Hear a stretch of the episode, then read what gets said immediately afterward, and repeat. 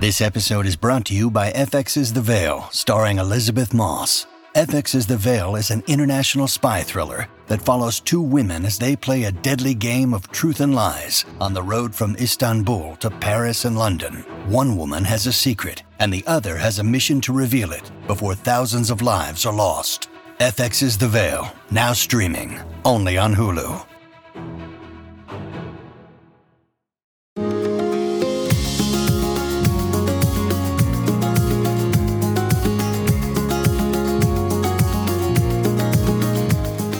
Hi, reader. I'm Cindy Burnett. Welcome to my award winning podcast, Thoughts from a Page, which is a member of the Evergreen Podcasts Network.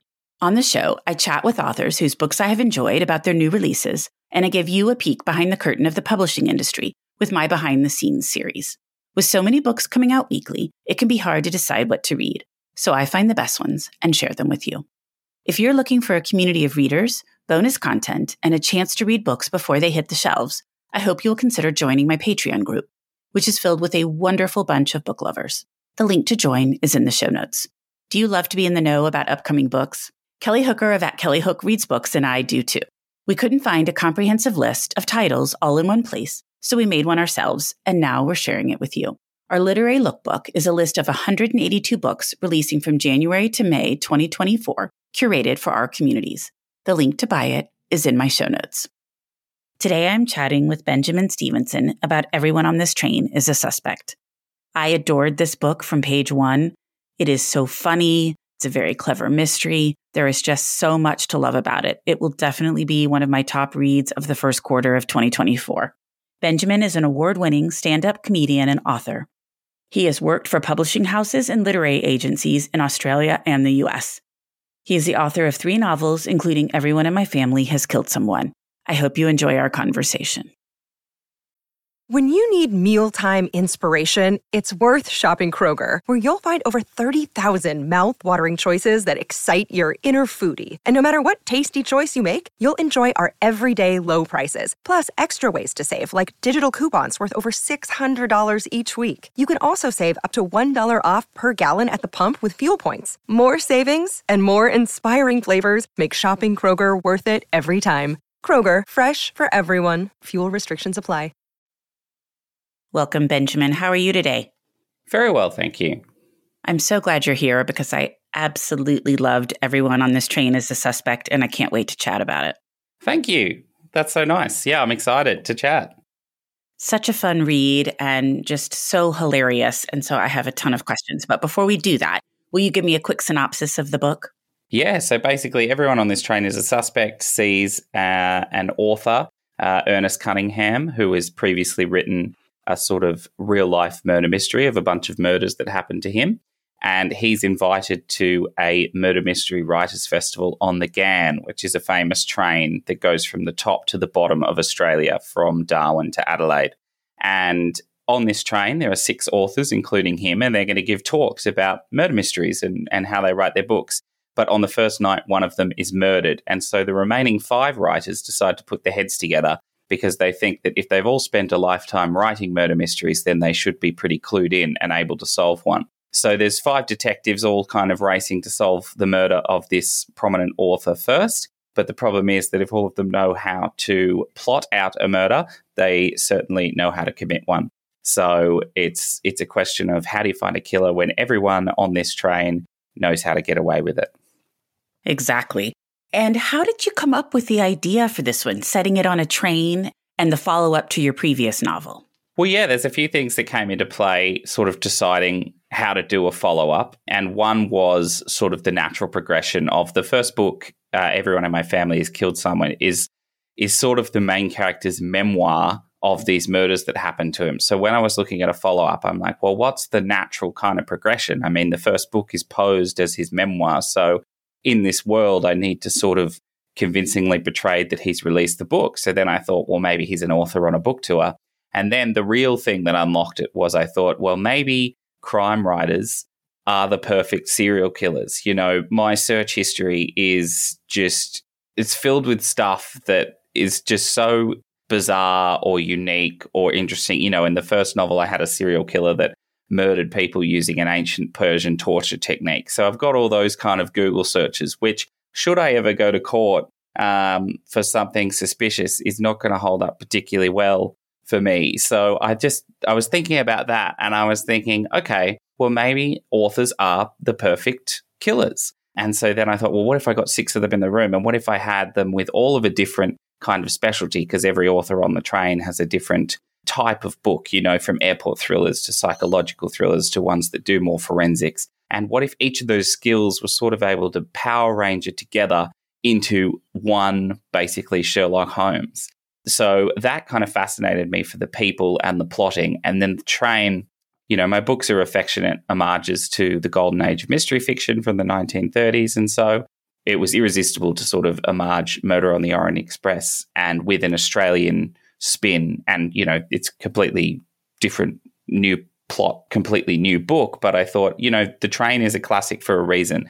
And maybe I could use this location in a unique and inventive way. And so I put six authors on it. I put it in the middle of the Australian desert, which, um, for anyone who hasn't been, it's vast and red and hot. And it's just an amazing setting for a novel. And once I had all those elements together, I sort of knew I had it.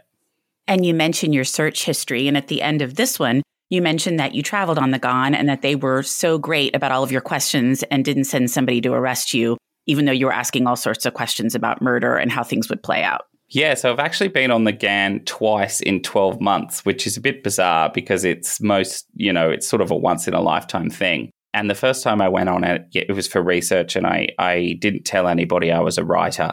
And I was really fascinated was I was writing a locked room mystery and one of the problems that I found was that all of the locks in our section of the Ghan, the locks are on the inside of the doors. So you can't lock the door once you leave it. And I don't really know why that is. Maybe it's a safety thing. I don't know. Maybe it's a train thing.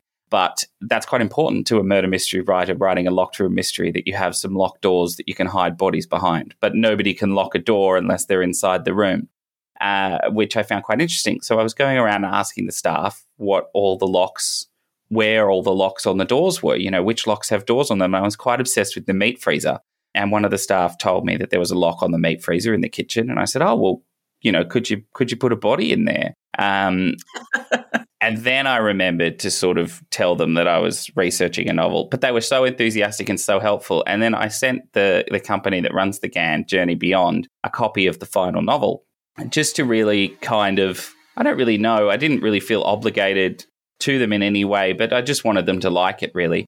And then they wrote back and said, "Oh, we love it. Would would you like to come on the train again and do some talks about the book?" And so we did that. I just got back kind of two or three weeks ago from doing that. And it was so bizarre because here I am doing a talk on the Ghan about an author who gets invited to do a talk on the Ghan that gets murdered. It was very inception level stuff.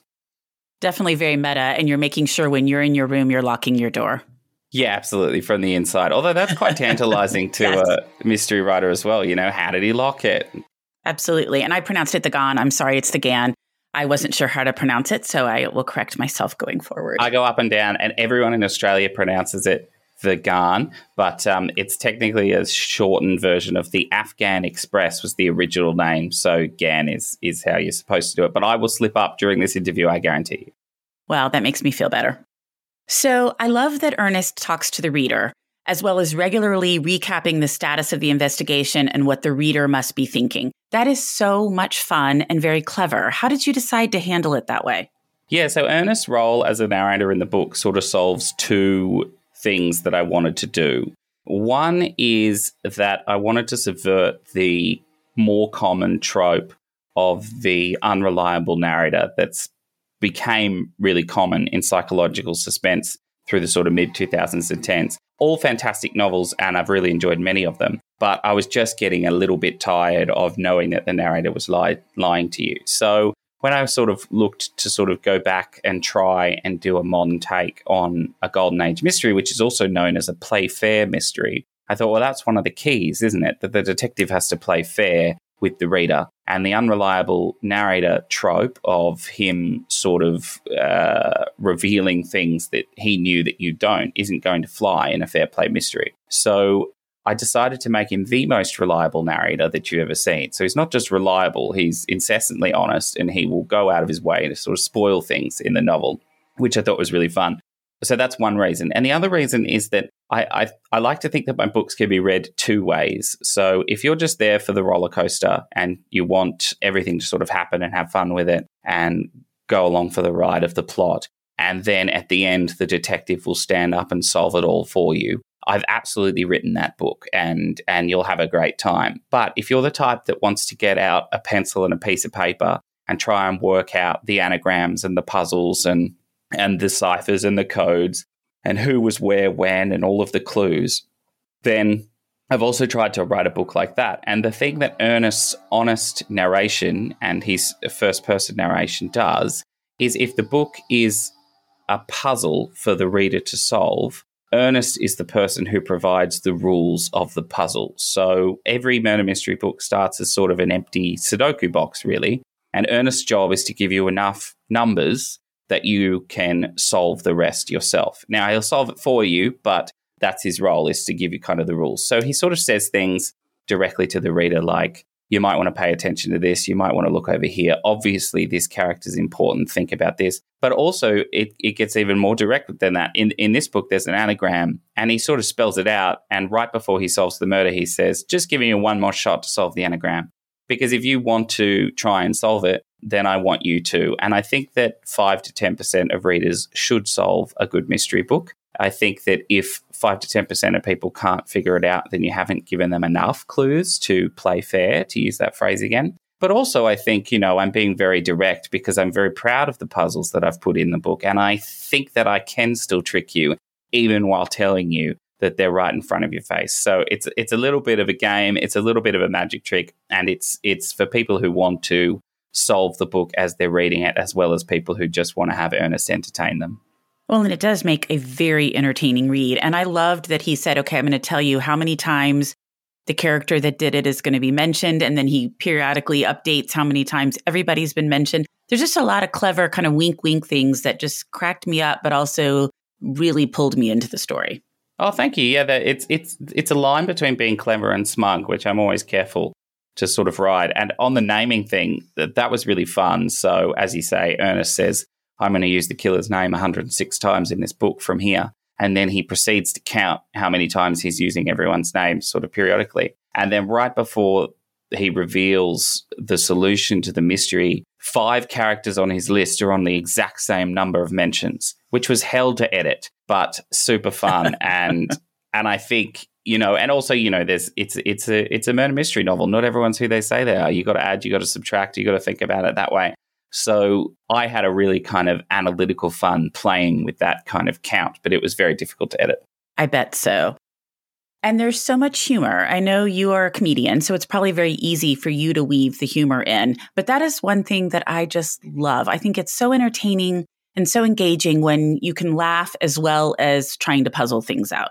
Thank you. Yeah, it's it's it's not as easy as it seems. This is my fourth book and the second that uses a sort of light-hearted tone to it. And my first two novels, which weren't variously published in the US in different ways, but um, they were very serious kind of noir crime novels because I was so obsessed with being taken seriously as a writer. I look back on that and think I was a little bit, you know, a little bit foolish because I was I was concerned that I wouldn't be taken seriously if I used my sort of comedic skills. But then what I realized when I sat down to write the first book in this series, Everyone in My Family Has Killed Someone, was that I was leaving half of my skill set at the door and I was doing myself a disservice by not doing what I was good at. So I wanted to inject that. And the key thing for me is always that it's a murder mystery novel with some sort of humor to it. It's not a comedy. So I've always tried to make sort of the plot watertight and the plot is never humorous. Um, and the things that are funny are the characters' perspectives or the way they react to things that come across as maybe clever or funny. But the plot itself is is sort of a watertight classic murder mystery. So, you know, my personal rule was no one shall die by slipping on a banana peel. And I thought if I hold to that, then I can do um, a murder mystery with humor in it. But in terms of ease, I mean, comedy and crime writing have a lot of uh, similarities. They're all about pace and they're all about economy and they're all about tension and when to break the tension. Now, your goals are very different, but basically the rule of comedy is you put tension in the room, you break it when you want to laugh, and you need to use the right economy, the exact economy, really, only the words you need to get to the punchline the best way that you can get to it. So it, it takes a real kind of knack to sort of paring it down to write good comedy. And crime fiction as well, you know, it's all about pace and tension, knowing sort of how the reader is feeling on each page, making sure it's not labored and, and making sure that it's kind of tight and tense. And so I think it gives me that. But it's it's way slower to write. So every time I write a passage in the book that's sort of lightly funny, it's taken me a whole day to write 50 words because you really want that snap, you really want that uniqueness where I can write sort of a whole page describing a crime scene in in a day, but um, I could only write 50 words of something really really snappy that that hopefully the reader laughs at. Okay, that's super interesting. I'm not sure I would have realized that just because knowing your background, I would have thought those parts might be easier, but it makes perfect sense the way you're describing it. And to back up a little bit, I completely agree. Like what I like so much about your book was how fabulous the mystery was. It was super clever, very well done. And then the humor is layered on top of that. So absolutely, it, it is definitely a mystery with some humor versus a comedic story with a little mystery thrown in. Yeah, and I will say on that, on which is harder, sort of the comedy or the crime. The comedy is definitely more comfortable, but I find it harder to get right. I mean, jokes are hard. Jokes and writing a book, you know, you have to read your own book about 15 times before it goes to publication. Nothing deflates a joke like hearing it twice. Try hearing it 15 times when you're the one that wrote it, you know? So it's yeah. more about that rather than that I find it one or the other more difficult. It's just the refinement on the on the comedy is takes a lot of effort that I enjoy. Right. No, that makes sense. A little trickier. Well, I always think that's a difficult thing about writing a mystery is what you just described because you spoke a little bit about it earlier too, but you want to lead the reader down the path and you don't want the reader from page five being like, well, I certainly know who did it. And then that is who did it because that's not a fun read. But on the flip side, you don't want the reader having no clue who it is, getting to the end and being like, I've never even heard of this person. And suddenly they're the murderer. So it's a fine line between having enough detail and not having too much detail. And when you have to reread your own book over and over again, those things I think would be particularly difficult. Like, where am I in the leading the reader down the path kind of thing? Yeah, absolutely. And I think you've hit the nail on the head there is that what you're really looking for, and this is what I mean when I say, you know, 5 to 10% of people should solve good mysteries. They should sort of have enough in front of them to get there. And what you're looking for as an author is the moment when the book kind of turns on a dime and everything reveals itself, that one clue that knocks over the rest of the dominoes. The key is that that moment has to be an ah moment, not a gotcha moment. So right. it's got to be an unraveling and an unveiling that is satisfying. And it's got to be satisfying even if the reader already knows who the killer is. So they have to go, oh, that's clever. And I see how they did that. Or I got this bit, but I didn't get this bit. Or if they have no idea who the killer is, it's got to be satisfying as well. Oh, I was wrong because you tricked me up here. But it can't be, oh, I did not know that piece of information. And now I'm a little bit annoyed because I thought it was this person. And I actually still think it should be this person. I feel a bit hoodwinked by the book. So it's kind of a delicate act. And it's, it's, also because like perfectly honestly i am trying to hoodwink you but I don't want you to feel like you've been hoodwinked. And I think that's kind of the real key. But you're right when you're rereading it, you know, it's it's about it reveals itself to you, the author, you know, far too obviously, far too often. And you just kind of keep thinking, oh God, they're going to figure it out. They're going to figure it out. And there's a moment when the first person in your team that hasn't read the synopsis, because the other problem, it's not a problem, but everyone in the publishing team knows the ending before you start writing the book, or certainly in this book, because I'd, I'd had a synopsis that we sort of worked on before I started writing it. So everyone knows the ending. So people are sort of, you know, we're tossing back and forth edit notes about which bits are too obvious. And I'm like, yeah, but we all know where it's going because I told you. So um, that can be quite challenging as well. But I think that one of the things that gets it done for me that makes it better, which may sound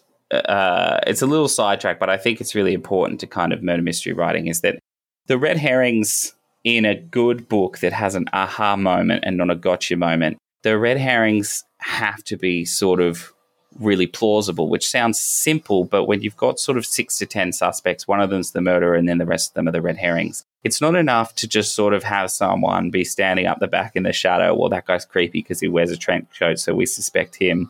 Those kind of things. They just don't fly for me in novels. So understanding what every character wants and what's in their way and making it something that they might kill over. Not every red herring has to be evil, but to be convinced that what they want is worth what has happened is the real key. So that's what I'm really, I really drill down on in my edits, and that helps me feel compelled as I'm writing that the the killer is sufficiently hidden amongst a raft of convincing suspects because they've all got defined wants that drive their own plot line. I mean, really, you should be able to. You shouldn't be able to swap the murderer to any one of them, but you should be able to write the novel from any one of their perspectives and it be just as gripping because what they want is enough at stake. So um, that to me is better than this person wasn't necessarily in the room and therefore they're a suspect by circumstance.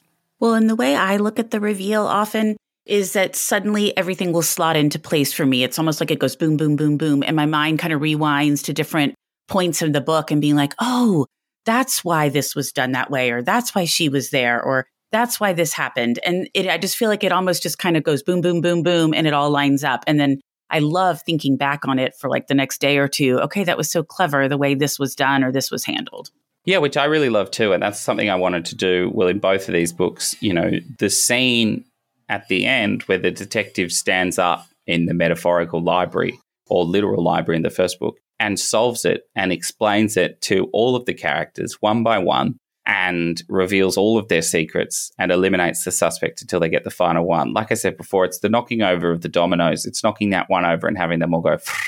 But another thing that sort of helps that, and that's like my favorite scene in all of these novels and, and my favorite scene to write. But the thing that helps that is having a lot of clues. So you can't sort of do the everything locks into place if it's just sort of one thing that sort of eventually catches the killer out, like I don't know, a, a fingerprint or or uh, or you know the killer themselves revealing themselves by pulling a gun and saying, "Ah, oh, you were so close, and now I've got you." You know, which is more kind of a uh, an ending to action thrillers than murder mysteries, but. I do think it's really important. So I try and have a clue on every page so that when Ernest stands up at the end of the book and solves it, he's solving 300 things. He's not solving four. And that really helps that kind of escalating feel of, of this kind of domino falling solution and everything clicking. One of the ways that I like to see it is it's sort of like you're, you're tying a knot and, and not pulling the knot tight and you're adding a string to the knot. And so they're all kind of in a spider web out from this kind of loose knot in the middle. And then you grab them all and you pull it. And that's the end of the book. Okay, I like that. That's a great way to think about it. And the book is already out in Australia, correct? Yes. Yeah, it's been out about two months. So, how is that? Do you prefer to have them coming out at the same time, different places, or is it nice to have it out in Australia now, out in the US in January? Look, I mean, I don't really necessarily have a preference. It's been really, really fun. It's been a really big publicity and sales effort from my publisher down here that's taken up a lot of my time. So it's quite good that I don't have to do both sets of publicity at once, but combining the dates into sort of a, a one kind of global release date is also uh, has an appeal. I mean, the speed at which I published the first book was more spread out than this. So we've synced them a little bit closer together, which is really fantastic. But it's all to do with, yeah, what what can go in each market at each time and you and you really just have to think about each individual space and where you're best fit on their list. So in australia you know i'll just be you know honest about it but in australia i'm sort of popular enough to be on the christmas list. But in the us we're growing. We've got a lot of brilliant readers and it's done really really well. But um, i would probably get a little blown out of the water by some of the bigger Christmas releases. So it's a much, much more comfortable slot for me and one I'm really excited to sort of take by the horns in January. So there's there's sort of individual location based reasons for where you're going to fit on your publisher's list that can make the book work the best, and you've really just got to trust your publisher. But also the book, you know, we're published in 27 territories, so some places haven't even released the first book yet. Some places are releasing the second, you know. So everyone's sort of across the world, it's sort of really hard to get everyone on the same date. So I just kind of let it happen as it happens. And just tour all the time, depending on which publication date is coming up. Yeah, well, that's really fun. I mean, it is really, it is really, really fun. It's one of my favorite things is meeting and talking to readers. And so the longer I can draw that out, the happier it makes me. Um, at some point, I do have to sit down and write the next book, but um, no, I really do love it. So yeah, drag it out. That's that's that's my strategy. And I'm always so interested to ask authors what has surprised them about reader response. And I so often am doing the interviews before the book comes out, so they don't really know. But because your book has come out already in Australia, were there certain things that people have responded to or have commented on that you didn't expect? Yeah, I mean, overall, it's just been phenomenal. And it's been so exciting to see people engage with the book. One of the things that I was, you know, uh, that I was worried about as an author was that this is a second book. And, you know, I tried to make it, it's completely standalone because that's kind of a golden age tenant is that you have the same detective in a new case. But I was very aware it's a second book and it would be compared against the first one. And so I was like, will people like it? As much or a little bit more than the first one. I think it's a better book. And so I hoped they would, but you know, you never know. And so I was like, oh, maybe they'll be like, oh, I like the first one, but this one is woof. but the response has been phenomenal in that area. One of the things that has really surprised me is that I've had a lot of people come to book signings with their books. First of all, I've had people come to book signings, which is like a big kind of difference to my first book where I had two people show up to a library. You know, every author's been through that, but it's kind of really really kind of changed. So it's it's kind of weird to show up somewhere and there be a little bit of a line or something and you go, "Wow, oh cool, people like it."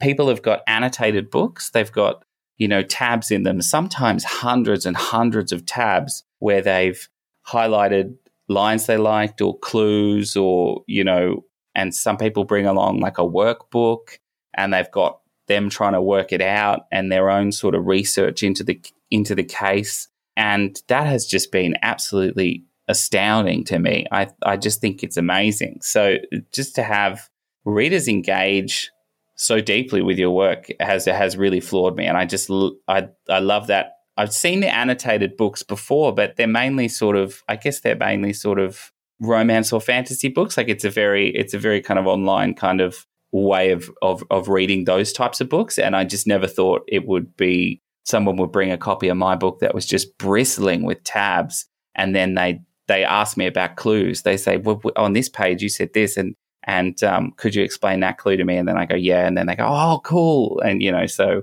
that, that's been the most surprising and delightful part. Okay, that is delightful. I worked at a murder mystery bookstore here in Houston for years and did so many author events. And I've never seen people showing up with their books like that. So that has to be such a wonderful feeling for you. Oh, it's the best. Also, side note on, I love how the US has specific themed bookstores. We do not have that in Australia. And I just absolutely love that you have murder mystery bookstores. It's just the best. It was really the best place to work. I stopped when COVID hit, but I just loved it. I'd been a customer forever. I've read mysteries since I was young, and it was just such a great job and a really fun place to work. Your brain needs support, and new OLLY Brainy Chews are a delightful way to take care of your cognitive health. Made with scientifically backed ingredients like Thai ginger, L-theanine, and caffeine, Brainy Chews support healthy brain function and help you find your focus, stay chill, or get energized. Be kind to your mind and get these nootropic chews at olly.com. That's O L L Y.com. These statements have not been evaluated by the Food and Drug Administration. This product is not intended to diagnose, treat, cure, or prevent any disease. So, are you going to continue writing these books with these characters or in this vein as you go along?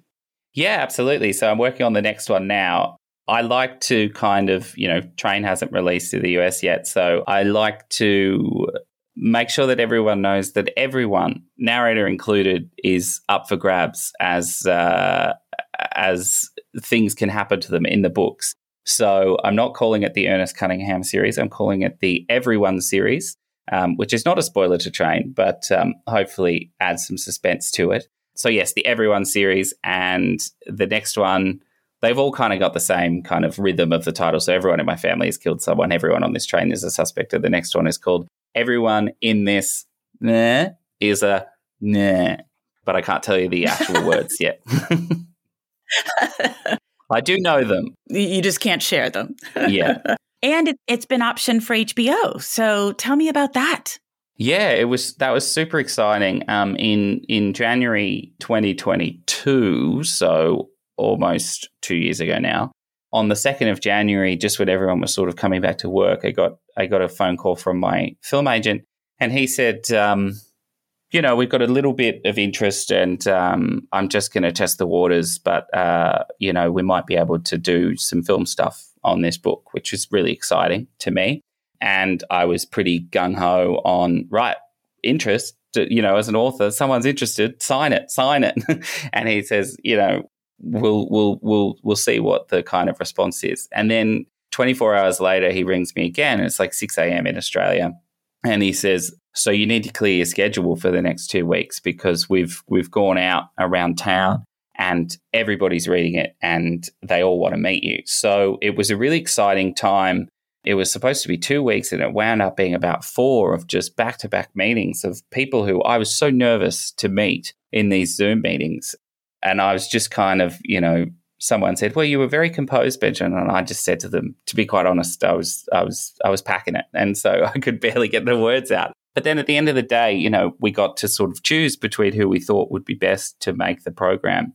And HBO partnering with Made Up Stories, which is an Australian production company that is run by Bruna Papandrea and her husband Steve Hutensky and Jodi Matterson. They they made Big Little Lies, for example, and um, The Undoing, and so yeah, they were just really fantastic. And I felt like it was the the scope of HBO and the Australian connection of Made Up Stories was too irresistible, and they they just had such a great pitch, and so we decided to go with them. But it was a very exciting time in my life, and a very you know almost surreal or bizarre. You're you're choosing between studio. They're they're, they're saying hey, come with us. And you're like, oh man, that is a tough choice. But I'm so proud of the team that they got together. And, you know, we're chipping away. It's it's in development and there's screenwriting stuff happening, but sort of no kind of milestones or specific things um, happening just yet. But it's all very, very exciting. That is very exciting. And I bet it did feel surreal to be talking to these various companies everybody's pitching their ideas and you're thinking, oh, they sound good. And then you hang up and you talk to the next group, oh, they sound good too. Just trying to narrow it down. But I think the Australian connection makes really good sense for this story. Yeah. And I mean, everybody was so enthusiastic and everybody engaged in the story really deeply with a lot of different takes as well. You know, I think any adaptation sort of has a path to the screen. And that was really exciting to see. You know, some writers were saying, well, we could do it like this. And some were saying, we could do it like this. And so I personally think that that's one of the really fun bits about the adaptation. So I'm I'm sort of consulting on the TV series, but I'm not writing it because I'm very conscious that the book I wrote is the story that I wanted to tell. And I'm really excited to see what someone else will make out of it. I, I don't necessarily think that every adaptation needs to be just a literal translation of every line on the page onto the screen. Um, obviously, there's things that I want in there and hope that they do sort of the way I did them in the book. But um, I'm also just really excited. I'm excited to go into it opening night to paraphrase. I know it's for TV and and watch it and see what someone has made and be excited and surprised and um, all those kind of good things that that come with watching something new. So that's very much my been my philosophy on it as well. But it was really exciting seeing all the different takes and what people thought they could do with with Ernest as a character or with the with the kind of the core mystery and the setting and, and all that good stuff. So really fun. Well, I think the way you're viewing it is smart as well because you can't translate something to the screen word for word from a book anyway. I mean, you're going to have things are different visual than they are while you're reading. And so there will have to be changes made. And it's just a matter of what those changes are and how much it represents your story, which it sounds like you'll have a good sense for that. But I think that sometimes people really do want it to be verbatim, and it's just not possible. I think that it's impossible to capture the image that the author has in their head. And and I say that not just from a TV perspective. I think it's impossible for every single reader to see the exact same image the way that you see them. Now, maybe arguably that could be up to the skill of a writer and if you can impart that exact image. But, you know, I think that we sort of, the way all readers read, we build our own experiences into how we view books and we think about things and, and we lay things on. So everybody's mental movie of a book as they're reading it is different. So why would making a physical movie be any different as well? But it is it's really hard to match with exactly what's in your head. And I think that the goal is to try and get it in the space. But if the criteria for disappointment is that it matches your exact uh, vision for it, then I think that you're just leading yourself to disappointment. So I'm just trying to be well, you know, that's my philosophy on it. I'm I'm excited to see what what mental movie other people are making out of the words that I've put on the page because I've got my own one, but it's going to be it'll be different to yours the way that you read it. I mean, I'm I'm really bad with when I read books. I'm really bad with details and such that people will, you know, it'll get to the end of the book and I'll be like, that person has curly hair. I had no idea, you know. And sometimes when I watch films, I'm like, what's that person's name? Because I just kind of I like the world and the way people sort of move through it a little bit more than whether they wear glasses or not. And sometimes it can catch you out because I'm like, uh, what? Again, that's my mental movie because I sort of just kind of go on some of those things. So yeah, that's my kind of philosophy on it. And I do think every reader has their own vision as they're reading a book, what the characters look like, what the setting looks like. So, yes, no way is any translation going to meet everybody's expectations. But I think there are many in recent times that are doing fabulous jobs. And it's been fun to see that because I think there has been a better focus, I guess, on trying to make these screen adaptations very reminiscent of the story, if that's the best way to say it, in terms of not necessarily having to follow it page by page, but being a really good representation of the book by the time you're done. Oh, they're so good at the moment. I mean, you know, and the number of book adaptations that are getting made, it's just phenomenal. Or I guess, you know, a lot of stuff is based on books that maybe we don't necessarily relate so closely to the fact that they're based on books across the whole of sort of film kind of history. But I think now it's much more forward, you know, this is the adaptation of this book is is a little bit more clear even if the book's not kind of a, a blockbuster, if it's just a great story. But I agree with you. I mean, the quality and it's the matching of visions and the teams that are working together, the synergy that they're able to sort of create with matching those visions has led to such, such high quality stuff over the last kind of over the last five years. Really, kind of, I've noticed that pick up in adaptations. So it's just a, I mean, it's all around just a thrill. I hope people like it when it comes out. But yeah, it's just it's still surreal. I can't get over it. well, it's super exciting. And I'm sure it's hard to get over that because you're like, I'm going to get to see my thing on the screen. Right. And I hope I get to stand in the background. That's that's my I don't know if that's an actual thing or if I'm saying this on a podcast and then they're like, uh, Benjamin, no, you will not be invited. But um, sometimes some of my author friends they stick a Parker on them and put them in the background of a scene, and I will put my hand up for that 100. percent Absolutely. I definitely have heard of that. And also just getting to be on the set when they're filming some of the time, not all the time, but a little bit to get to see it all unfold. So, yes, you definitely have to raise your hand and say, I want to be in this somewhere. Well, let's quickly talk about your cover because I love your US cover. I just think it is so representative of the story, but it's just gorgeous as well. Do you love it? Yes, absolutely. They've just knocked it out of the park. Was this the first one they showed you? Did you all have to work on it? How did that work for you? This one was the first one they showed me. So I've got an Australian cover at, which is quite similar to the UK cover, which is sort of got got big font that's sort of stylized some of the letters and murder weapons and stuff. But we had a really cool cover for the US hardback of Everyone in My Family Has Killed Someone. But then for the paperback release, which is in January as well, of the first book, they sort of redesigned it and had this kind of new kind of style, which is that kind of I don't, I don't know how to describe it. Is it is it is it is sort of pictorial, I guess, or it's it's sort of drawn, but it's not like cartoonish. And right, that's exactly how I would describe it. Yeah, and they they did that for the for the paperback of everyone in my family has killed someone, and then they then they matched it with the train. So it was the first version of train I'd seen, but it was the second version of everyone in my family has killed someone. And just the the style of them both together is absolutely brilliant. And the the train cover, the colors, the knife. There's a knife in the table on the cra- train carriage. I mean, it's just it's vivid and exciting. This is my whole thing, right? And and authors and publishers kind of have conversations about covers a lot, and you know you've got to sort of fit where you're going to go on the shelf, and there's all these kind of considerations that that authors don't uh, that authors have the luxury of not having to think about. So I go into all of those conversations with just make it fun, just just fun. That's what I want, fun. And they they show me this one. I'm like, man, this looks like an absolute blast of a read. So I really adore it. It really does, and I think it's different. And that is one of those things that is so important these days. No matter where I see your cover, I'm like, okay, I know that book immediately. Versus there are a bunch of them that they really look so similar, it's hard to distinguish sometimes. Yeah, well, I think you know we wanted to be distinct. I think the that, that what's inside the covers is like nothing else on the shelves as well. So you know we needed that to translate to the outside. Definitely. Well, before we wrap up, Benjamin, what have you read recently that you really liked?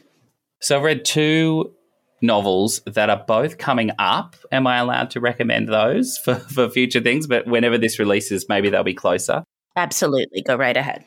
So the first one is uh, Stuart Turton's The Last Murder at the End of the World, which is his new book. He's the author of The Seven Deaths of Evelyn Hardcastle, which is one of my favorite books of all time. And I was very, very lucky to get an early copy of the new one. And he just he reinvents whatever genre he's decided to write in every time. All his books, this will be his third, they're all murder mysteries, but they all sort of take on different bits. So this one has like a little bit of sort of dystopian sci-fi to it, which is not something I usually read, and I was just completely sucked up in it. And the way that he reinvents himself in every book, I think, is incredibly ambitious, and he takes so many amazing risks, and they're just, I mean, they're fun, but they're also insanely well plotted, jealousy-inducing books they are. And then the other one is the new Tana French, which is called The Hunter. I think it's called The Hunter. It is. Yes, and it's publishing in is that March? I'm not sure on the US release date. I think maybe February. I've re- I've read it. I really liked it, but I, th- I think it's February. What? Yeah, what a fabulously atmospheric character study of of a crime novel. You know, it's just it's just shows what crime fiction can be on the complete other end of the spectrum of genre than what I'm doing. So I, I just really, really loved that book. I did too. Such a strong sense of place too. You just she just really drops you into this place in Ireland with which I wasn't familiar at all. And again, like talking about with no spoilers at all, talking about dropping the clues along the way and then the resolution of the story was was really well done.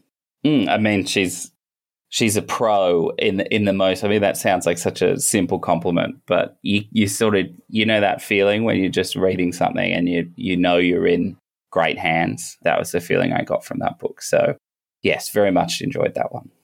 Okay, good. And I have the Stuart Turton, so I'll move it up the list. I think it comes out in May here, maybe, but it sounds like it will be incredible. It's really, really good. I mean, I just uh, just the ambition that he brings to each of his books. It, across only three novels, it's just like you know, it feels like he's he's he's never doing the same thing twice. So he's never boring himself. So he's never boring me. That's kind of the exciting thing about reading it. That's an interesting way to look at it. I like that. Well, Benjamin, thank you so much for taking the time to chat with me. I loved your book and I can't wait for it to come out in the US. Thank you so much for having me. I really appreciate it. It was a really nice chat. This episode is brought to you by La Quinta by Wyndham.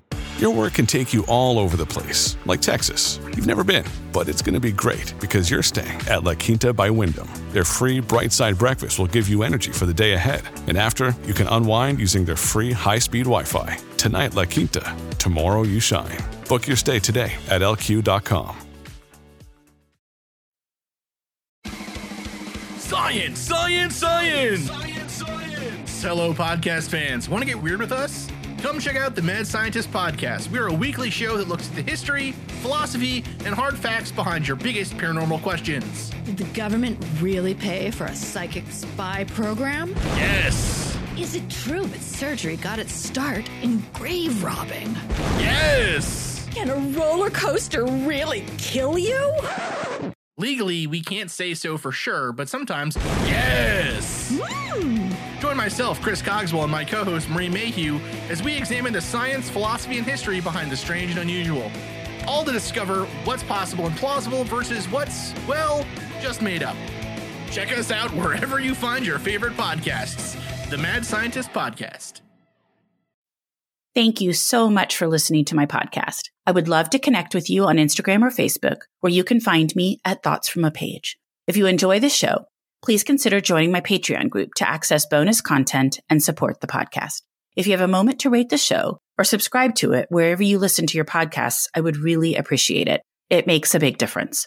And please tell all of your friends about Thoughts from a Page. Word of mouth does wonders to help the show grow. The book discussed in this episode can be purchased at my bookshop storefront, and the link is in the show notes. I hope you'll tune in next time.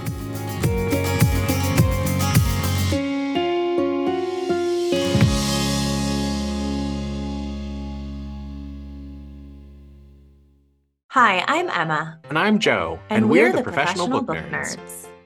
Two Mondays a month, we interview authors and talk about their upcoming books, what drives them, and their go to order at the cafe.